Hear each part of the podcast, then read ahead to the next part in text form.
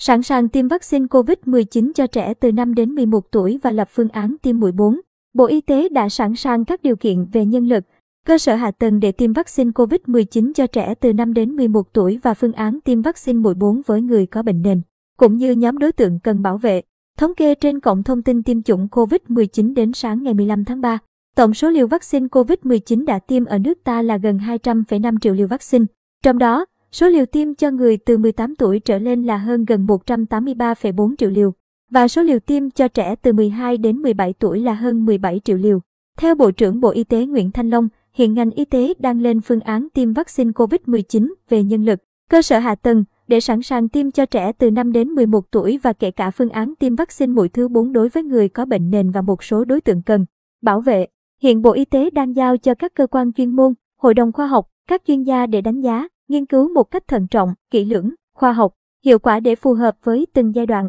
Bộ Y tế sẽ phân tích các yếu tố nguy cơ về những lợi ích và rủi ro để từ đó triển khai tiêm cho những đối tượng này, Bộ trưởng Bộ Y tế thông tin.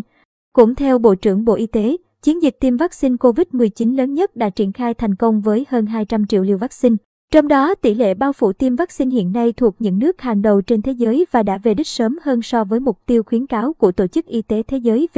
WHO. Trong chiến dịch này, Việt Nam đã nhận được hỗ trợ kịp thời từ chính phủ, nhân dân các nước và các tổ chức quốc tế như UNICEF, WHO qua cơ chế phân bổ vaccine quốc tế COVAX. Từ lô vaccine đầu tiên từ COVAX vào ngày mùng 1 tháng 4 năm 2021 với hơn 800.000 liều. Đến nay COVAX đã hỗ trợ Việt Nam hơn 53 triệu liều. Cùng với viện trợ song phương, Việt Nam cũng đã nhận được 29,5 triệu liều, nâng tổng số viện trợ qua COVAX và kênh song phương là gần 83 triệu liều, chiếm gần 40% trong tổng số 217 triệu liều vaccine mà Việt Nam nhận được tính đến thời điểm này.